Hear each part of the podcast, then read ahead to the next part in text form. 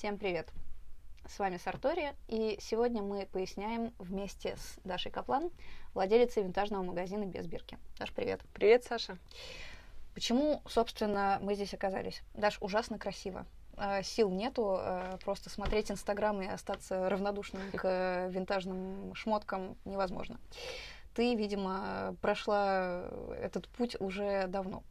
Хороший вопрос. Я любила старый шмот с раннего детства, с бабушкиных шкафов бездонных, но мне кажется, что такое у всех девочек. Я ошибаюсь, Саша? У моей бабушки в шкафу была моль и жуткие совершенно пальто и всякие такие толстые костюмы годов, я думаю, 70-х. Но, с другой стороны, моя бабушка жила в деревне, и ничего красивого там заведомо не было. Ну, мне, значит, э, сказочно повезло с бабушкой. У бабушки были какие-то сокровища бездонные. Оттуда, наверное, все и началось. Потом, уже начав взрослеть, я росла в провинциальном городе на Дальнем Востоке. Там не было большого выбора вещей, тем более в 90-е годы, в конце 90-х. И я стала ходить по секонд-хендам тогда, и там они назывались еще комиссионные магазины. Что-то рыла там, что-то брала из бабушкиных запасов, как-то перешивала. Мне всегда нравилось это старое, mm-hmm. потому что альтернатива была единственный китайский рынок. Все. Вот оттуда, наверное, все и пошло. Потом я переехала в Петербург в очень сознательном возрасте. Здесь вообще открылась какая-то бездонная бочка интересных вещей. Э, я стала ездить на удельную. На Дальнем Востоке, надо понимать, вообще нету рынка э, винтажа. Угу. До сих пор даже. Там появляются какие-то первые проекты, но очень быстро угасают. Почему? Легко объяснить. Потому что неоткуда взяться старым вещам. Во-первых, дальневосточники, люди, приехавшие в, в любом случае, даже если они переехали очень давно, неоткуда накопиться фамильным каким-то вещам, драгоценностям и одежде в, то, в том числе. И очень далеко Европа. А с Японией дружбы и взаимообмена в Советском Союзе, естественно, никакого не было. Угу. Соответственно, винтажу на Дальнем Востоке просто неоткуда взяться. Вот, я приехала сюда и здесь стала по-новому э, заново стала изучать, э, что такое старые вещи, потом уже ходить по магазинам винтажным. Старейший питерский магазин Оф стал моим местом одевания на многие годы. А там уже как-то закрутилась и решила заняться этим сама. Я очень легко могу понять, почему мне может захотеться купить э, платье, как на тебе, или блузку, которую ты мне э, так э, щедро одолжила. Но вообще, кто эти люди, которые хотят купить винтаж? Почему кому-то это может захотеться? Кому может вообще прийти в голову мысль, что вещи, которым уже очень-очень много лет, можно носить э, как обычные вещи, которые делаются сегодня? Ну, есть несколько категорий людей, кого винтаж интересует и кто охотится за ним. Самое очевидное — это так называемые реконструкторы, но я не люблю этот термин. Мне сразу представляются рыцари с э, мечами. Поэтому это девочки, которые очень досконально, скрупулезно изучают историю моды 20 века и одеваются иногда даже в своей обыденной жизни, прям вот четко-четко, как в 40-х, как в 50-х, как, ты это как делаешь? в 60-х. Нет, нет, нет, я миксую. Uh-huh. У меня такого нет. А, есть, допустим, в Петербурге есть клуб ретроспектива, устраивающий регулярно показы мод 40-х, 30-х, 50-х годов. Вот там девочки очень внимательно относятся, прям четко-четко, то есть у тебя полный total look, что называется, по сороковым. Mm-hmm. Что-то они шьют по настоящим оригинальным старинным меркам, а зачем-то, конечно же, охотятся, ведь это особое ощущение, когда ты надеваешь платье тех времен, действительно тех времен. Это первая категория. Вторая категория — это умные люди, которые хотят одеваться в натуральной ткани, в вещи хорошего покроя не за космические деньги. Нам всем известно, что сегодня масс-маркет и даже масс-маркет плюс по ценнику шьют 95, наверное, процентов вещей из синтетики, из акрила и полиэстера, особенно зимних вещей. Угу. И если человек хочет носить твидовые жакеты, хочет носить платье из шелка натурального, а не ацетатного и не полиэстерового, то тут нужно двигаться в сторону винтажа.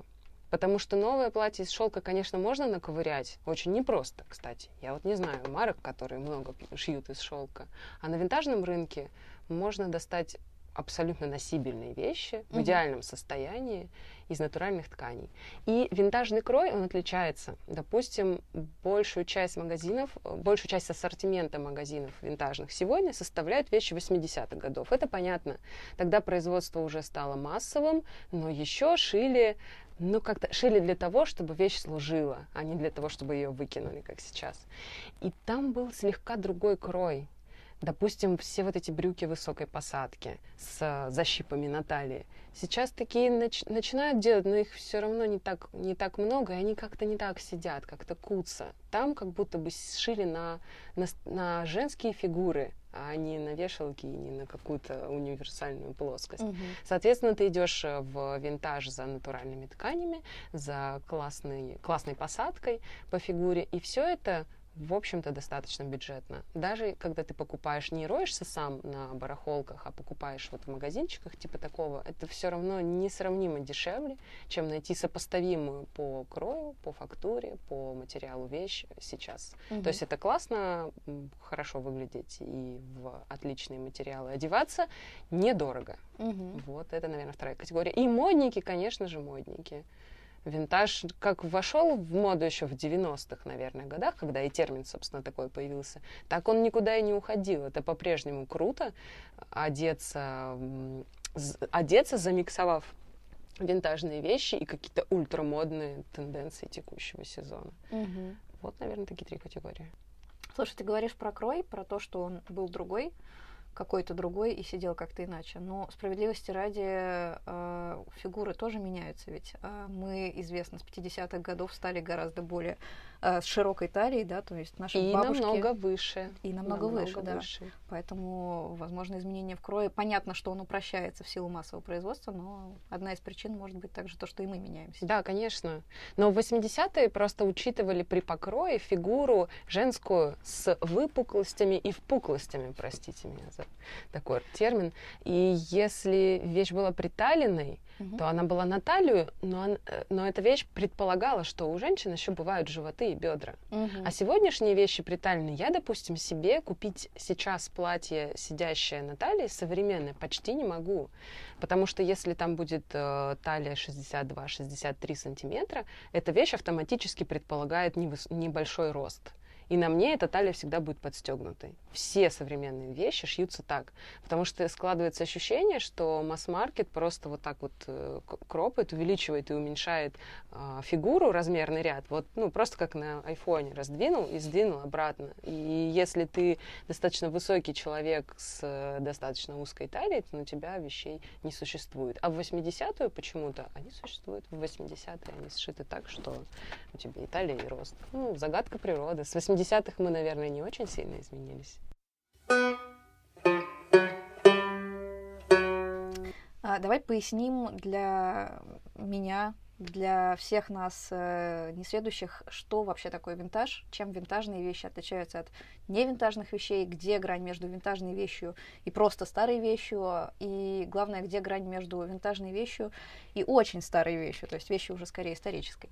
Термин винтаж до сих пор весьма расплывчатый, и даже специалисты, байеры винтажа плавают немножечко в этой терминологии. Допустим, для какой-нибудь калифорнийской дилерши, Дилерки. дилерки, извините, я так говорить не буду, для калифорнийского дилера винтажа любого пола, вещи 80-х годов это уже не винтаж, это уже фи, ну просто, просто какой-то какой- какой-то старый шмот.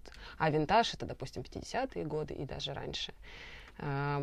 А, Какой, какой-то средний знаменатель в определении винтажа — это вещь, которая не меньше 30 лет и не больше 80, ну, плюс-минус. Я бы еще добавила от себя, что такое для меня винтаж. Это вещь, которую выпустили не раньше, чем в 50-е годы, и не позже, чем в конце 80-х. Некоторые продают сейчас и 2000-е годы как винтаж. Я думаю, тут срабатывает еще такой момент. Я успела поносить вещи 2000-х годов уже на своем веку. И мне странно воспринимать их как что-то винтажное. Не знаю, как я заговорю лет через э, 20, 30, 40, если доживу, посмотрим. Наверное, тогда 2000-е уже тоже станут винтажом. Все, все течет, все меняется. Сейчас бы я так не сказала. А вещи, э, которые выпущены до 50-х годов, поскольку они шились из натуральных тканей, синтетики, по крайней мере, в наших краях практически не было. Они элементарно почти не могут дожить до угу. нашего времени так, чтобы их можно было носить. Конечно, платье... Если это не музейная вещь. Да, конечно, платье может сохраниться, но если его надеть, оно просто рассыпется очень быстро из э, шелка. Поэтому, наверное, вот я под винтажом понимаю вещи, которые можно еще носить. Можно и нужно носить. Это 50-е, конец 80-х. Mm-hmm. Ну, 90-е плюс-минус. Плюс-минус. Такой переходный период, наверное. По факту они подходят как раз под это определение. С 90-х годов как раз прошли mm-hmm. 30 лет, те самые. Что на мне сейчас, из чего? На тебе сейчас белая... на Александре белая блузка 80-х годов из стопроцентной вискозы с воротником а-ля Гюйс в морском стиле. За что еще люблю 80-е? Немножечко отойду от нашей темы, от темы вопроса. А, сначала я не любила 80-е. Ну, эти плечи, угу. этот розовый цвет, эти велосипедки, прости меня, господи. А потом, когда я стала заниматься винтажом, покупать его и перепродавать, оказалось, что 80-е — это бездонная бочка пересказов предыдущих лет. Моя любимая Лора Эшли, угу. британская марка. Которая висит за тобой как раз. Да, и за мной, и за тобой она висит везде. Какие-то вот такие штуки, да. Эта блуза играет с нами в 20-30-е годы, вот в это увлечение, увлечение морячками, стилем угу. гарсон. Но это 80-е, и ее можно носить. И нужно. И нужно носить. И на тебе бархатная юбка, тоже приблизительно 80-х годов. Базовая черная юбка из хлопкового бархата. То есть это стопроцентная вискоза, это стопроцентный хлопок.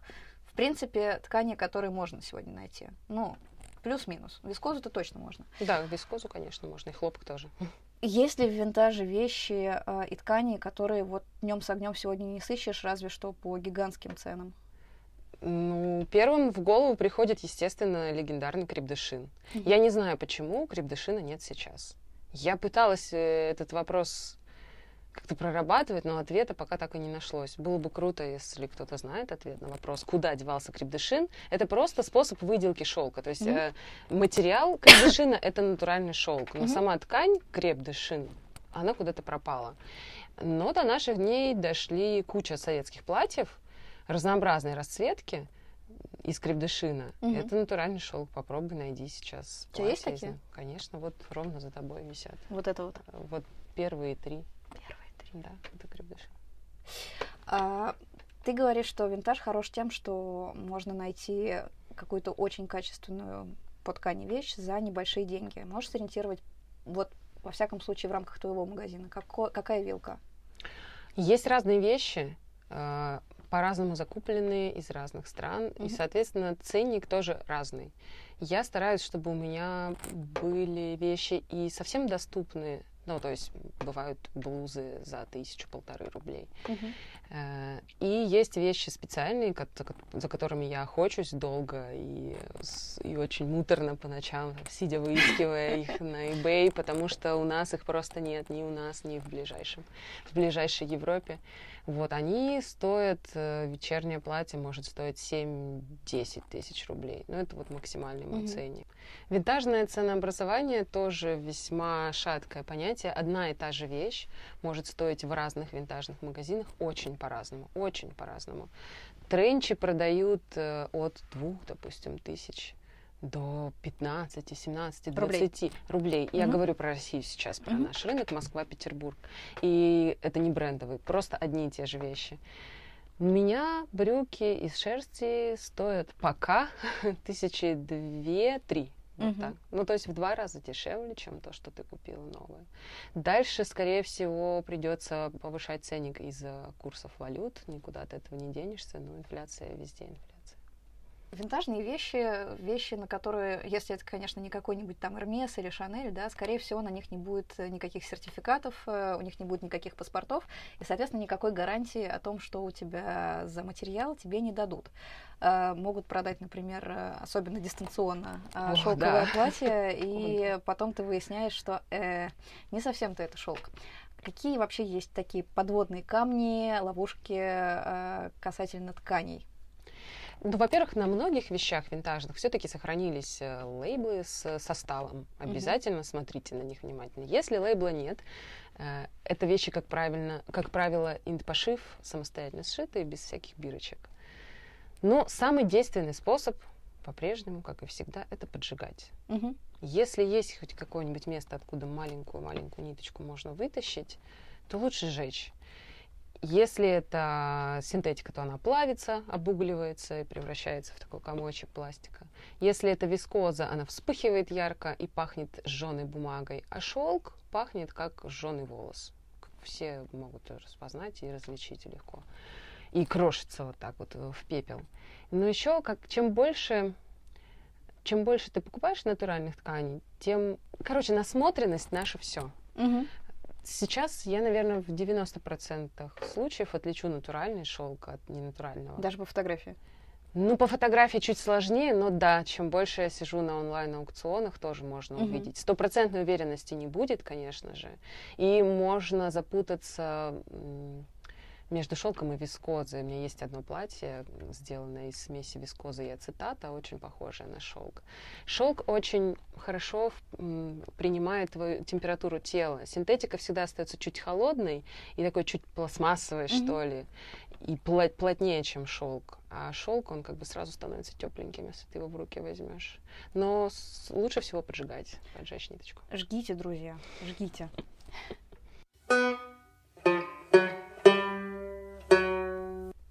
Помимо прекрасного, выдающегося во всех отношениях магазина без бирки, а, где мне, человеку с улицы, взять винтаж, если мне его очень хочется?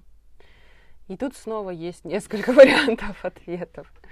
Самый очевидный, наверное, вариант — это барахолки и блошиные рынки. Mm-hmm. Живые, офлайновые, самые настоящие. У нас есть Удельная, в Москве есть Измайлова, есть платформа Новоподрезкова, и, конечно, все, кто был в Европе, наверняка натыкались даже случайно на барахолки европейские, наши вожделенные, любимые. Но здесь нужно любить рыться в вещах, которые лежат на полу, в каких-то кучах, мятые. Вещи продают э, разнообразные личности, иногда довольно сомнительные. Я знаю, что не все любят. И кто-то просто брезгует таким шопингом. Совершенно нормально.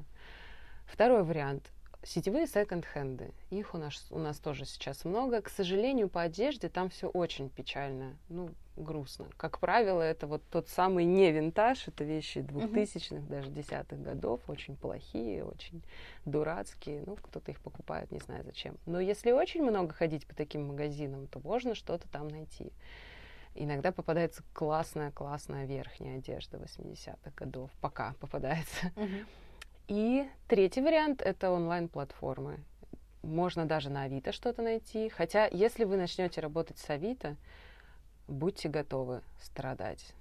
Авито очень тоскливая платформа, продавцы ведут себя очень странно, нет никакого института репутации, тебе отправляют в прямом смысле кота в мешке. Несколько раз я так накалывалась, было очень обидно.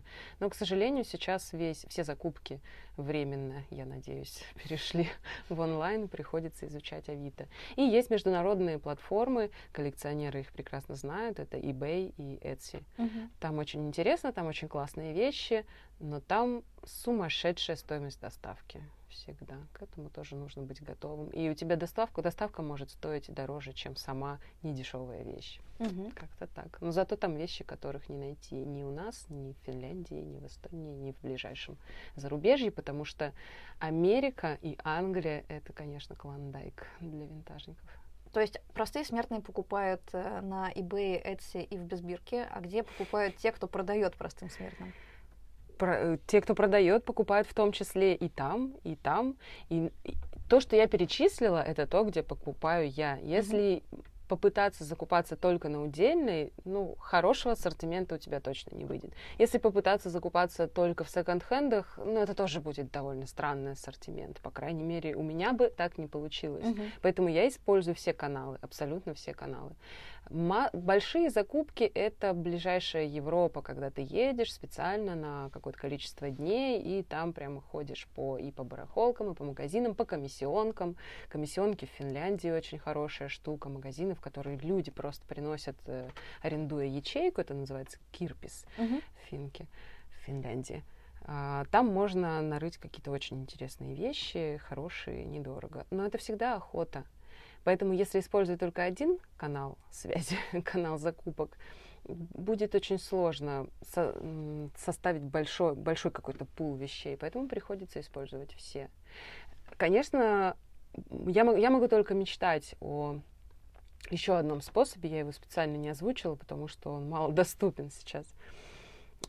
Европейские аукционы, когда продают винтажную мебель, предполаг- предлагают еще такую опцию для стервятников, которым нужна одежда, выкупать целиком содержимое шкафа, вслепую практически. Ты обязуешься, ты торгуешься на этих аукционах, а, платишь цену, борешься за эту цену, потом приходишь, забираешь все, что там есть. А там может быть все, что угодно. Могут быть антикварные сорочки шелковые 19 века, а может быть какая-нибудь ерунда. А Фамильные драгоценности бывают?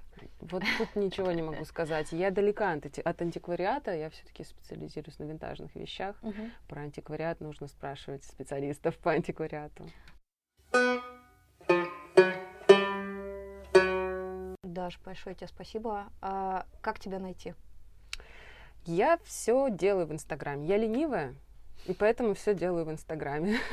Есть сайт, но он фактически просто калька Инстаграма. В Инстаграме без бирки, как слышится, так пишется, найти легко, запомнить тоже просто. А, спасибо, что были с нами. Даша Каплан, ваши аплодисменты. Саша, спасибо, что пришла. Приходи еще.